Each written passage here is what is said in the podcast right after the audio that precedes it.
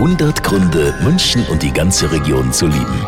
Ja, jeden Tag viele Promis auf der Wiesen. Ganz treu, jedes Jahr mit dabei. Übrigens unsere Olympiasiegerin und ehemalige Eisprinzessin Kathi Witt. Aber natürlich mag ich das Oktoberfest und das ist halt immer Dirndlzeit. Das liebe ich auch. Und da finde ich herrscht doch immer eine ganz besondere Atmosphäre in München, weil auch viele Mädchen im Dirndl sind oder die Männer sind einfach in Lederhosen unterwegs. Dass doch die Tradition ganz großes Gewicht hat, aber ganz viel Modernität auch da ist. Ja, viel Spaß auch Ihnen, wenn Sie heute Abend ganz zünftig auf der Wiesen sind.